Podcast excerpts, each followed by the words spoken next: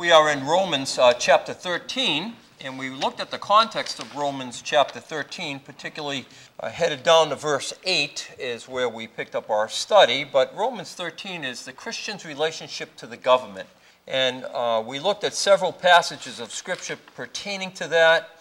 Uh, that how is the Christian to react to the government? Well, uh, we are to submit ourselves to every ordinance of man, Paul tells us, for the Lord's sake. We're always to make sure that we're a testimony in everything we do pertaining to obeying the authority that's over us. I, I might uh, say this I think the whole book of Acts is written to a Roman official by Dr. Luke. Of course, God used it for us as well, but to a Roman official to show them that Christians do not in any way uh, fight the government. They just don't. There's no record in the book of Acts of Christians fighting the government. Uh, the disciples did go against the Sanhedrin, which was the uh, Jewish law in the land of Israel, but over them was the auspices of the Roman law. And Paul never went against the government. The, the uh, Christians at um, Jerusalem didn't go against the government.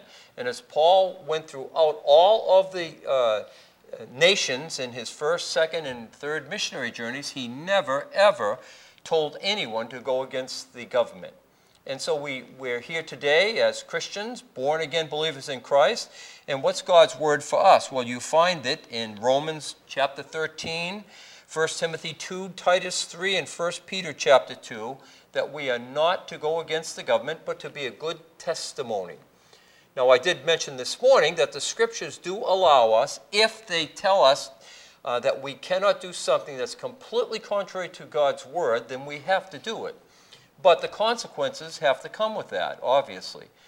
Um, we're, we're living in a day where um, we're said we cannot, um, we cannot be involved with hate crimes, that is, to uh, publicly uh, blaspheme a group or publicly denounce things, and, uh, and we don't intend on doing that we, uh, from this pulpit ever.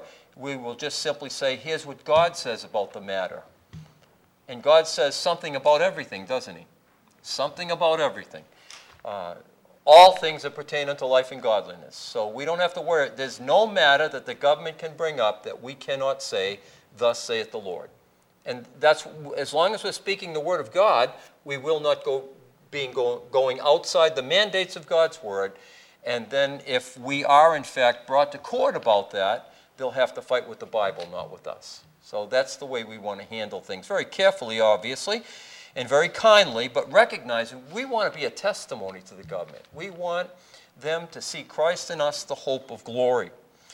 Now, that's the whole context of Romans chapter 13. Starting in verse 8, Paul says, Don't owe any man anything but to love. Make sure that you don't owe tribute. Make sure you don't owe custom. Make sure you don't owe uh, uh, fear or honor. Uh, make sure that those things are always part and consistent with your life, but make sure that you're always trying to pay the debt depth of love. Make sure that it's continual and that you are always making sure.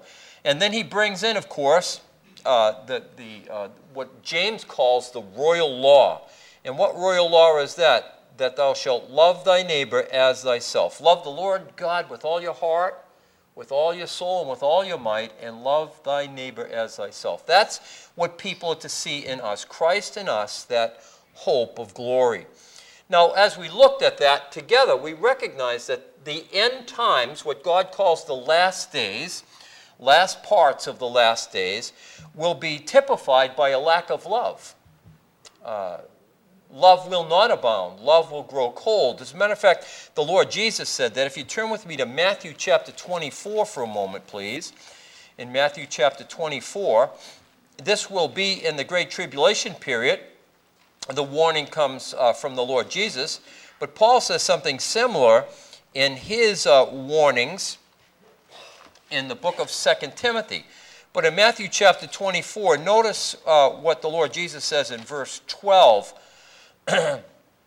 this will happen in the great tribu- after the great uh, translation of the saints. The tribulation period begins in Matthew chapter 24. Now picking up in verse 12, and because iniquity shall abound, the love of many shall grow cold or wax cold.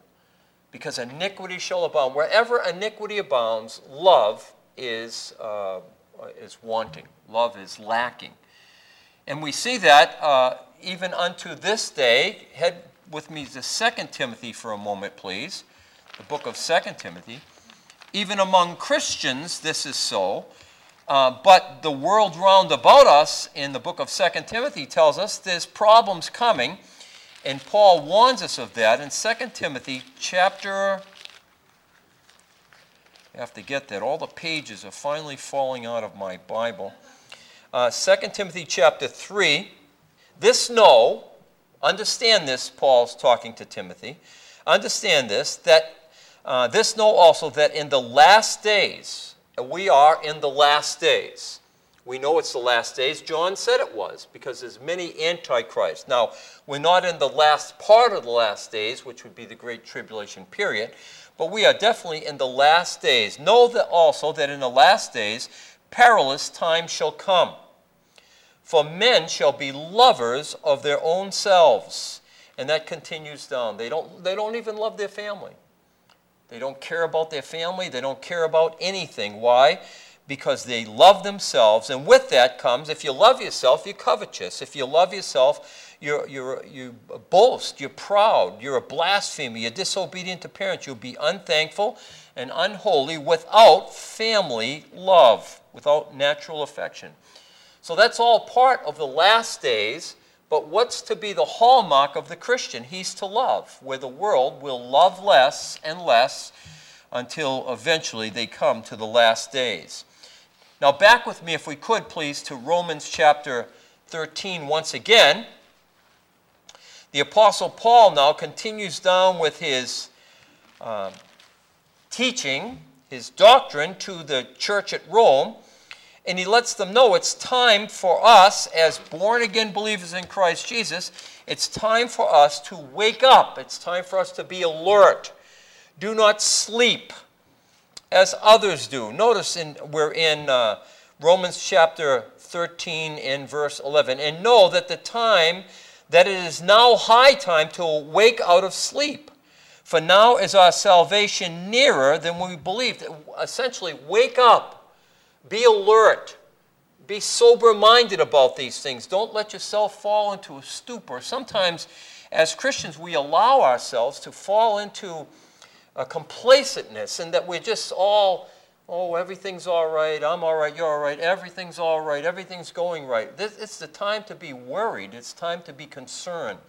It's the time to make sure that you're alert because that's when the devil strikes.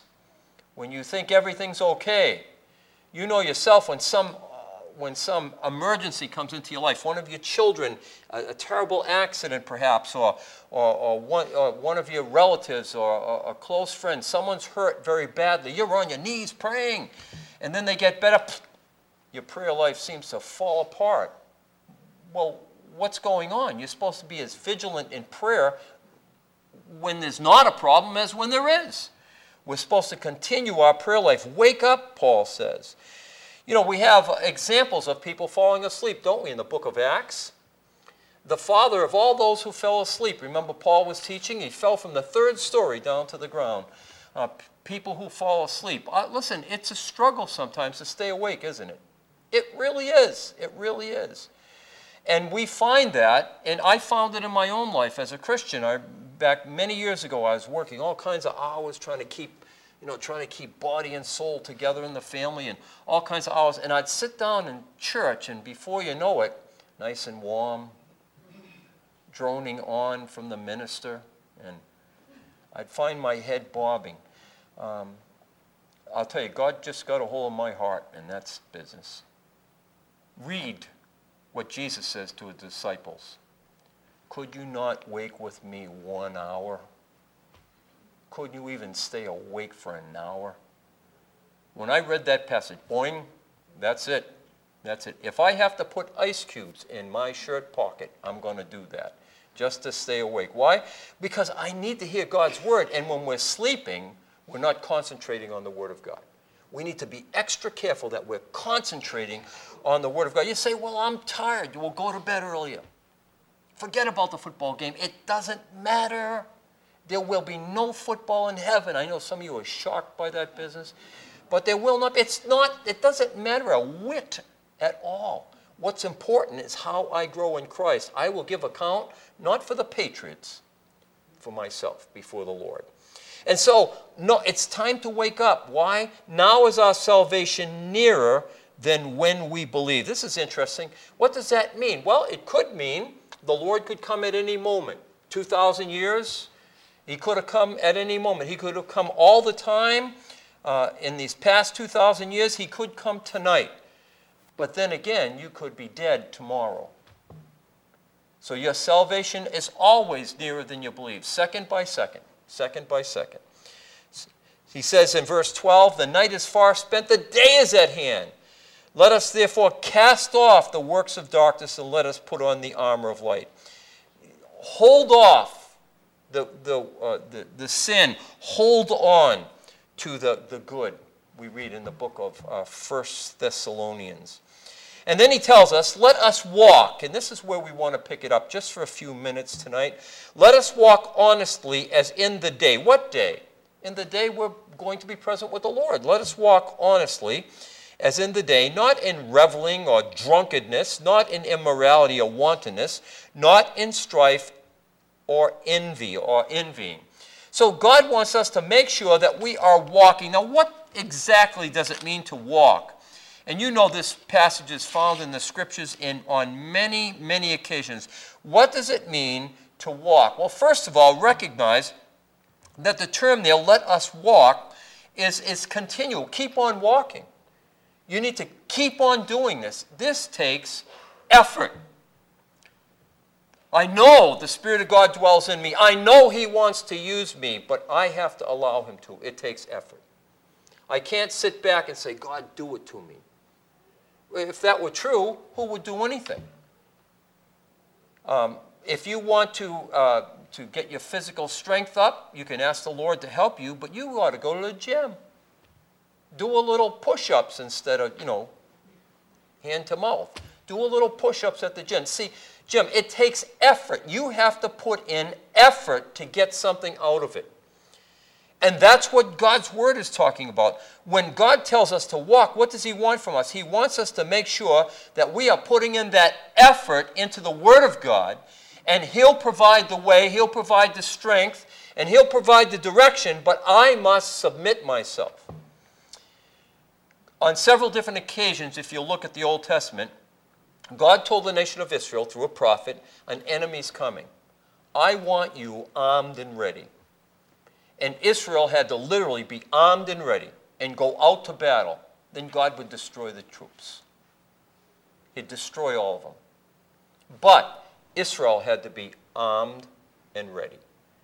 See, you and I have to be armed and ready. How are we armed? With the scriptures, with the Word of God. That's what God wants for us, to be armed and ready. So let's look at a couple passages, if we could, please. Uh, turn with me to the book of Second uh, I'm sorry, Colossians chapter 2. Colossians 2. How do I walk uprightly? Well, Colossians chapter 2 lets me know that. We'll start right in verse 4. There's a warning here that people will try to beguile you. These are false teachers with enticing words. They'll try to trip trip you up, they'll try to woo you to themselves with enticing words. Paul says, For though I am absent in the flesh, yet I am with you in spirit, joying and rejoicing and beholding your order and your steadfastness of your faith in Christ. As you have therefore received Christ Jesus the Lord, so walk ye in him. Now, how did I receive Christ Jesus the Lord? By faith. I received him by faith. So I'm to walk in him by faith notice in verse 7 rooted and built up in him and established in the faith as you have been taught, abounding with thanksgiving. That establishment in the faith is my responsibility. I'm in the faith. I need now to be rooted and grounded in the faith. How am I rooted and grounded in the faith? By reading and studying the Word of God, by letting the Word of Christ dwell in me richly How does that happen? Well, I have to read it to know it. I have to understand it. Um, when, when I was in high school, I mean, not in high school, in, in, um, in the junior grades, uh, we had to learn uh, times tables. You remember that? Oh, it was torture, torture to learn it. And, uh, but we had to say them over and over and over and over and over. And before you know it, I was established in my times tables. What did it take? Effort and work. What does it take to be established in the things of Christ? Effort and work. If you're not in the Bible, it will never be a part of your life. Remember, good intentions do not bring forth good results. Effort does. Effort. I, I keep meaning to do that. If you don't do it, you won't grow. You just won't. It's just the way it is.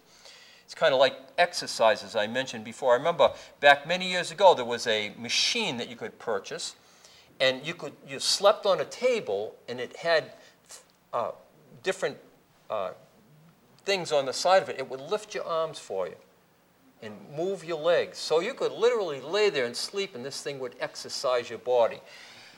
It didn't last very long. Why? It doesn't work. Exercise takes effort. And so that's what God's looking exercise or effort, if you would. So, what's the Christian's responsibility? Well, it's to walk. Now, turn with me to Ephesians 4. We looked at that this morning, but you recognize that every one of us need to exercise our spiritual life so that we can grow in Christ. But might I remind you of this an unsaved person can never grow ever in Christ, even if they study the Bible more than you. Why? They're lacking the Spirit. It takes both, doesn't it? It takes my walk in the power of the Spirit of God. It takes my study of the Word of God. Both those things are opposite sides of the same hand. There's a requirement there that I put in the effort, but there's also the Spirit of God using the Word of God in my life. We're in Colossians chapter 4. Look with me, please, at verse 1. I, therefore, the prisoner of the Lord, beseech you, beg you that you walk worthy of the calling with which you were called. What is a calling? It's a vocation. It's that which God has called you to. As God has called you to be a child of the King. You got you got to act it. You've got to you've got to recognize that. And you've got to walk in that power. And how do I do that? With all lowliness and meekness, with long suffering, forbearing one another in love endeavoring to keep the unity of the Spirit in the bond of peace. So, how do I get along with the Christian, with a government that's contrary to God's word? How do I do that? Well, I walk in the Spirit. I walk in the Spirit. Then I can. Now, if I'm in my flesh, I mentioned this this morning, nothing good's going to come out of that. Uh, one of my sons um, was a uh, studied criminal justice for a while, and and the police, in all his criminal justice instructions, they said when a police officer comes over to you, you say nothing but yes, sir, and no, sir. And you put your hands on the steering wheel, both hands. If it's nighttime, you flick on the light and put both hands on the steering wheel. And you just submit to the authority. And that's what we are to do submit to the authority. Now, you say, well, then what if he's one of those guys? Well, then you have to take care of that. You have to deal with that. But uh, for, for the most part, 99 and 9 tenths percent of the time, none of that is true in our lives. We're just simply to submit. And is there a reason for the rules that are out there? For the most part, it is. Is it all demonic? No, for the most part, it isn't. They're, they're rules that are made for the good of the commonwealth, for the good of people, not for the bad of people. You say, well, there's some out there today. Well, we can agree with that, but recognize for the most part, none of that is true. Who will, be har- who will harm you, Peter says, if you be followers of that which is good? You know what the answer to that is? Almost no one. But, and if you suffer for righteousness' sake, happy are ye. So we need to follow God's word, we need to walk in God's spirit, and then we're not going to respond in an ungodly way. Notice uh, 2 Corinthians chapter 5. How are to we walk? How am I to conduct myself? Well, 2 Corinthians chapter 5. In the book of 2 Corinthians chapter 5, Uh, pick it up with me, please, uh, right in verse 7, 2 Corinthians 5 7. How are we to walk? Well, Paul told the church in Corinth, we're to walk by faith and not by sight. We're to trust God. If, as you look around you at Christendom, at the world, uh, as you look around you, you start thinking, boy, things are different than they've ever been. Things aren't going so well. Things don't, don't look so hot. Uh, well, that's true, but you're going to let that discourage you, or you're going to walk by faith and know God's in control, God's sovereign, and one day God's going to straighten the whole mess out. And that's how we're to walk. We're to walk uh, by faith. Look at back with me to Colossians chapter 1 for a minute. How are we to walk? Well, we're to walk by faith. And then God gives us a little hint here, something very, very um, unsettling if we've been lackadaisical. Notice in um, Colossians chapter 1 and in verse uh, 9. For this cause, we also, Paul, we also, since the day that we heard of it, their faith, do not cease to pray for you and to desire that you might be filled with all the knowledge of God, all the knowledge of His will, in all wisdom and spiritual understanding, and that you might walk worthy of the Lord unto all pleasing. Worthy, a worthy walk.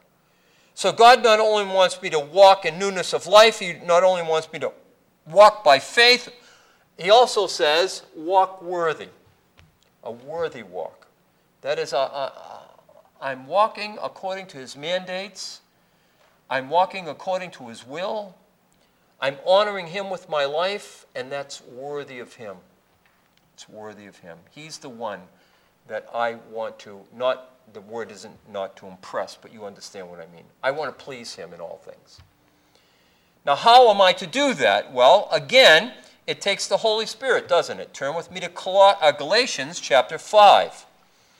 For those of you who will be in my class on Monday night, Galatians 5, Galatians is right in the middle of the Asian peninsula, right down through the middle.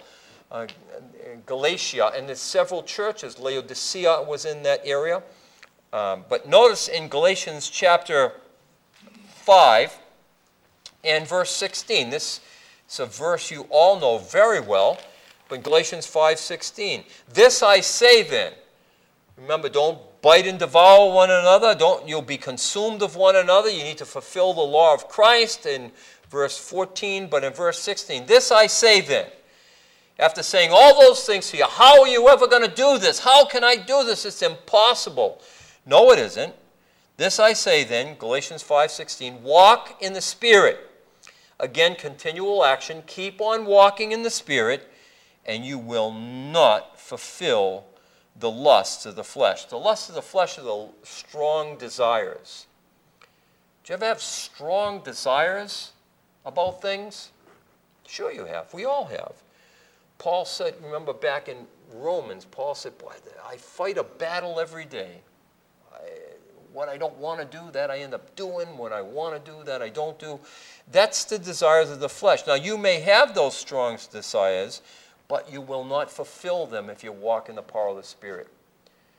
Uh, wh- who was it? I think it was McGee said you can't stop the birds from flying over your head, but you can stop them from making a nest in your hair. That's good. The desires, those things are always going to be around us, but I can stop them from permeating this. How? By walking in the power of the Spirit of God, by conducting myself. I'm to walk in wisdom in the book of Colossians. We're also to walk in honesty. That's important, isn't it? We live in a dishonest world, a world that tries to twist your words, twist your thoughts. Uh, they say one thing and mean another. We live in a dishonest world. It's always been that way. It's just now it's on Facebook, right? We, we live in a, a world that's contrary to the Word of God, but we need to make sure that we're walking in honesty. We're to walk in the light. Isn't that great? I have one, I don't have my keys with me. I have a little tiny flashlight um, on my keys. And I remember one of my kids one time making fun of me because I've had it on there for years. Not that one, but different lights. And my kids making fun of me. And then one time we had a flat tire and it was at night. And I took out my little light and shined. See, now you can change the tire, son. See? a little light, what a difference it makes, doesn't it? A little light. Well, we have the complete light given to us, the complete light of God's Word. We can see exactly what He wants from us. And so when the darkness of the world starts pressing in, you're shrouded with light. You don't have to be concerned about that. Then we're to walk in truth. Isn't that great? What's that? Turn with me to 3 John in the fourth passage. Walk in truth. That is, I'm walking according to the Word of God. I'm not making anything up. I don't have to worry about that. I don't have to be all concerned about what other people think. I don't have to be other concerned about what the world thinks, as long as I am walking in truth. We're in uh, 3 John. Look at verse uh, 1. This is Gaius, the elder, John is writing. And most likely, uh, according to uh, Bible scholars, he's writing to the church at Ephesus. We're not exactly sure about that. Remember, uh, John was uh, sent to the island of Patmos, which is in the Aegean Sea. It's right off Ephesus, really, in the middle of the Aegean Sea. He was sent there as part of a time served uh, as a prisoner. But he's writing to Gaius. He's probably writing to Gaius, who's at the, at the church at Ephesus the elder unto the well beloved Gaius, whom I love in the truth. Beloved, I wish above all things that you may prosper and be in health, even as your soul prospers. For I rejoiced greatly when the brethren came to me and testified of the truth that is in thee, even as you walk in truth. I have no greater joy than to hear that my children walk in truth. What is the truth there? Well, it's, it's that which is absolute in all its aspects and essence. That's God's word.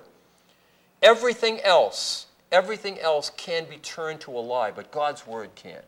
It's always true, and I can always trust it. I always believe it. Why? Because it's always God's word. Remember, our Lord Jesus was called the truth. So God wants me to walk worthy of the vocation to which we are called. Then I can respond to the government rightly. If I'm not walking worthy, I'm going to let them get under my skin. And they can, can't they? It can bother you terribly, but as long as I'm walking in the Word of God, they won't bother me, and either will others bother me.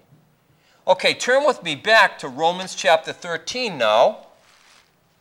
Back to Romans chapter 13. Now, the, Paul gives a command, and it's a wonderful command but it's, it's not something that we can just take for granted. In Romans chapter 13, what does he want me to do? Well, notice if you would in Romans 13 and verse 14, here's the answer, he says. You know, waking up, don't be in darkness, walking in honesty, not in immorality. Here's the answer to it all. Put ye on the Lord Jesus Christ and make no provision for the flesh to fulfill its lust. Put on the Lord Jesus Christ. Have you ever noticed the metaphor in the scriptures about putting on clothing or taking off clothing? There's, the scriptures, uh, there's many, many passages, particularly in the New Testament, that refer to that. That the believer's clothing is not a real garment, but righteousness and holiness in the Holy Spirit. That's the real garment of a believer. And that's what it means by putting on the Lord Jesus Christ. There's a couple of passages that we want to look at concerning that, but uh, I'm, I'm, concerned that I'm, I'm, boring you with this. I certainly don't want to do that. But when my wife and I lived in Maine uh, for a few years, there was a farm up the road from us, and that farm had milk for sale. And so we went up and we talked to that farmer, and he said, uh, when you come, you know, you can take milk, fresh milk. His cows were tested and all this business. Fresh milk. He said, make sure you go in and you turn on the machine, and it mixed up the, the cream. And, and when we got the milk, oh, it's the best milk we ever had, I think. Well, one day I went to get milk, and he said, you know, some of my cows had calves. Would you like to bring your kids? Now, Amy was uh, 10 or 11, and, and Bill was younger, and, and Michael was just, uh, he might not even been born, I don't remember. But anyway, it was, it was the early spring, and it was in Maine, early spring lasts till sometime in July. Uh, freezing up there. So anyway, I said yes. I went home and got my kids, and Nance stayed home. Uh, I think she stayed home with Michael. And we went up and we went to see these baby calves. And he opened the barn doors and let us go in. Oh, what a stink that barn! It was unbelievable. You know, cow urine, and you could you just you, know, you could feel it on your eyelids. It was horrible. Well, anyway, we went in and we looked at the baby calves, and the kids got to pat them. And, and we're walking by all these cows and stalls. You know, one licked right up the side of my coat. Oh, it was dreadful. Well, anyway, we got home. You know, we were all excited. We got our milk. We got home, and we walked in the house, and Nancy said, Whoo, you guys stink. And we did. We didn't realize it. We, we smelled just like cow urine and, and the other stuff that goes with that. Well, I took off my coat. It was an older coat anyway, and I hung it in the closet. And uh, on one occasion, I went back and opened the closet door. Just as bad as the day the cow licked me. It was horrible. Horrible. That's the flesh. It stinks. It's rotten. And you can't clean it up. That's the flesh. And here you are a believer in Christ Jesus. You have the ability to walk in the Word of God, you have the power inside to, to do the things of God, and you go back in the closet and put that stinking coat back on. And many Christians do that. They go back to the former manner of life. What does God call us to do? You got to put that off. You, you got to put that off, or you'll never grow you'll never go anywhere. You'll, you'll, you'll never walk with God the way you should. You'll always be in problems. You'll always have troubles in your life. You'll always be in turmoil if you're putting on that old garment. God wants us to put on the new, doesn't He? And there's several passages. Let's look at that if we can, please. It's really the responsibility of the Christian to exhibit Christ likeness. It's not an option. I have to exhibit Christ likeness. So let's begin, please, if we can. Uh, turn with me to Ephesians chapter 4. Ephesians chapter 4. There's several places in the scriptures where God uses the metaphor about putting off and putting on as if it were a clothing effect. Now, I know that it's righteousness and holiness but he, he uses it as a clothing effect just to condescend to men, so we'll get the message here. We're in Ephesians chapter 4. Look with me, please, at verse 24. You're very familiar with this. Ephesians 4 24. Well, let's go back to verse 17 if we can. This I say, therefore, and testify in the Lord uh, that you henceforth walk not as other Gentiles walk in the vanity of their mind. This is the way the world does it. You ought to be different than that.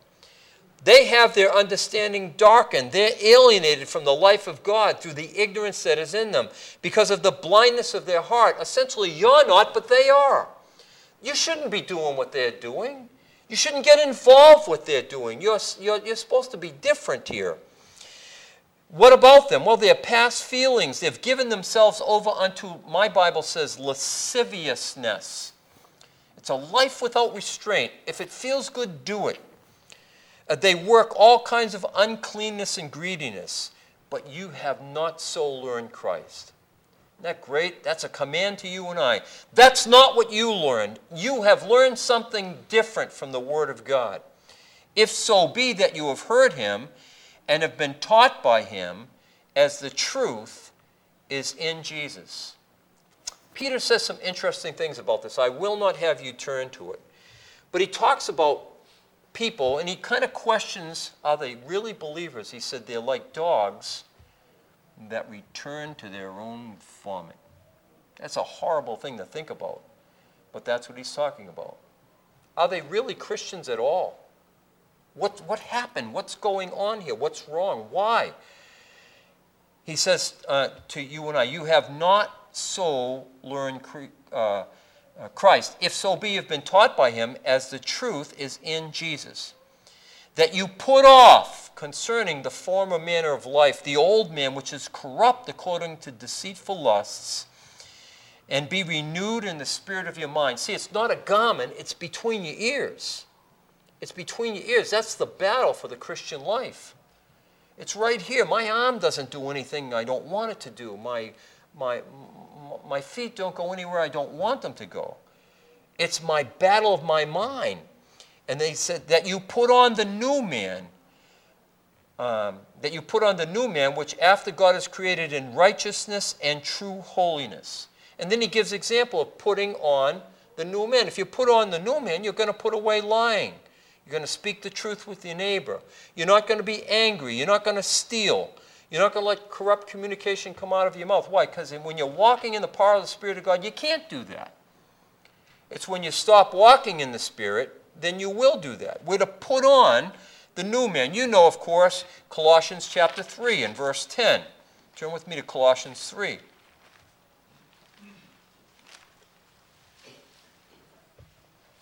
Colossians chapter 3 and verse 10 for a moment, please. Back up if you could, please, right to verse 5. Mortify, therefore, put to death your members which are upon the earth fornication, uncleanness, inordinate affection, evil desire, and covetousness, which is idolatry. Those are the vices of life. That's what people do. Say, well, I only have one vice. Well, stop it. It's not right. That's the world stuff. Verse 6 For, for which things' sake the wrath of God comes on the sons of disobedience, in which you also walked when you lived in them. But now, uh, but now ye also put off all these anger, wrath, malice, blasphemy, uh, filthy communication out of your mouth. Lie not one to another, seeing that you have put on put off rather the old man with his deeds, and have put on the new man that is renewed in knowledge after the image of him that created him. So God wants us to put off that clothing. And you know, after you take a shower and, and you, you get away from that, all the, the, the filth and grime of working in the yard or whatever it is, you're not going to go back and put on those clothes again. You're clean now. You, you don't want those dirty clothes. I didn't want to put on that jacket anymore that smelled horrifically. Why? Because I was clean now. And once you become a Christian, the same thing should take place in your life. I don't, I don't want that stuff. I remember what that was like. I remember the, the drinking. I remember all that went with that, and it was horrible and now I'm a new creation in Christ Jesus. I have put on Christ. Why would I ever go back and put on the world? One last passage and we'll close. Turn with me to uh, 1 Corinthians chapter 30, please. The book of 1, uh, 1 Corinthians 30. 1 Corinthians chapter 1. In 1 Corinthians chapter 1. Actually, we only have we have two verses, but just give me uh, this for a moment. 1 Corinthians chapter 1. Let's pick it up if we could right in verse 26, 1 Corinthians 1 26. You see a calling, brethren. Now, this is a, a mental recognition of really what you are, but who you are in Christ. Notice, you see your calling, brethren, that how not many wise men after the flesh, not many mighty, not many noble are called. Uh, why? Because they don't need God. They're all set, they think. Everything's fine with me. That's your crutch. That's your medicine, if you would. They, they don't need God. But God has chosen the foolish things of the world to confound the wise, and God has chosen the weak things of the world to confound the things which are mighty. And the base things of the world uh, which are despised, God hath chosen, yea, to bring, uh, yea, and things which are not, to bring to nothing the things which are, to show the world an example. Verse 29 that no glory should, no flesh should glory in his presence. But of him are you in Christ Jesus. Back in Romans 13 when he says, put on Christ. This is the same same thought here. But of him are ye in Christ Jesus, who of God is made unto us wisdom and righteousness and sanctification and redemption, that according as it is written, He that glorieth, let him glory in the Lord. Remember, we have this treasure, Christ in us, that hope of glory, in this earthen vessel. And we need to live by it and live through it. Live through the power of the Spirit of God, live by the Word of God, and then Christ will be seen in us. One last passage and we'll quit. 2 Peter chapter 1. What does God want from me? Well, he tells me very plainly to walk in the power of the Spirit of God. How can I do that? Well, it's by letting the Word of Christ dwell in me richly. The Spirit of God using the Word of God in my life. Now we're in 2 Peter chapter 1. Let's look, please, according uh, in verses 3 and 4. The Holy Spirit uses the Word of God in our lives to help us escape that corruption. And we see that in the book of 2 Peter, chapter 1 and verse 3. According as his divine power has given unto us all things that pertain unto life and godliness, through the knowledge of him who hath called us to glory and virtue. Verse 4 by which you are given by which are given unto us exceedingly great and precious promises that by these you may, you may be partakers of the divine nature having escaped the corruption that is in the world. So you have the word of god. Now how, how do i handle this? How, how do i walk in this? How do i how do i allow this to function in my life well i need to grow don't i Verse 5 And besides this, giving all diligence, add to your faith virtue. You see, that's, that's your responsibility. I have faith. I need to study God's Word, look at God's Word, and now allow God to produce character in my life. Character, um, it's, it's, it's a, a moral excellence. I need to add character to my life. And how does that happen? It only happens by the scriptures. It only happens by submitting to the word of God. So give all diligence, add to your faith virtue, and to virtue knowledge. Knowledge of what? The world and its system? No, that's all going its way. But I need to add to my character knowledge, knowledge of the Word of God. And to knowledge self control. That's the walk in the power of the Spirit of God and to self control, patience, and godliness, to godliness, brotherly kindness, and to brotherly kindness, love. For if these things be in you and abound, it's not enough they're just in you, they need to pop up to the surface, abound. If these things be in you and abound, they make that you shall neither be barren nor unfruitful in the knowledge of our Lord Jesus Christ.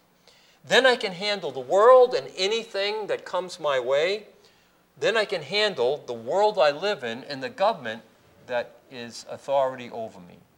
And I believe that's what all of Romans chapter 13 is pointing out the Christian and his responsibility to the government, but his responsibility to the Lord, and that will flesh out as I walk in the power of the Spirit of God. Let's close in prayer. Father, thank you for this time in, in your word. It's precious to us. Uh, Father, we see uh, things going on round about us that give us concern. Concern about uh, the United States of America, concern about uh, even uh, the state of Rhode Island. And yet, Father, we know that you are sovereign over all things.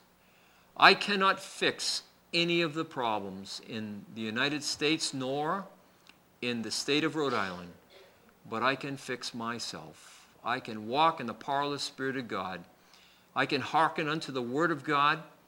I can be a doer of the Word and not a hearer only. And then, Father, will my mind be set upon the rock of the Lord Jesus Christ and not upon things below.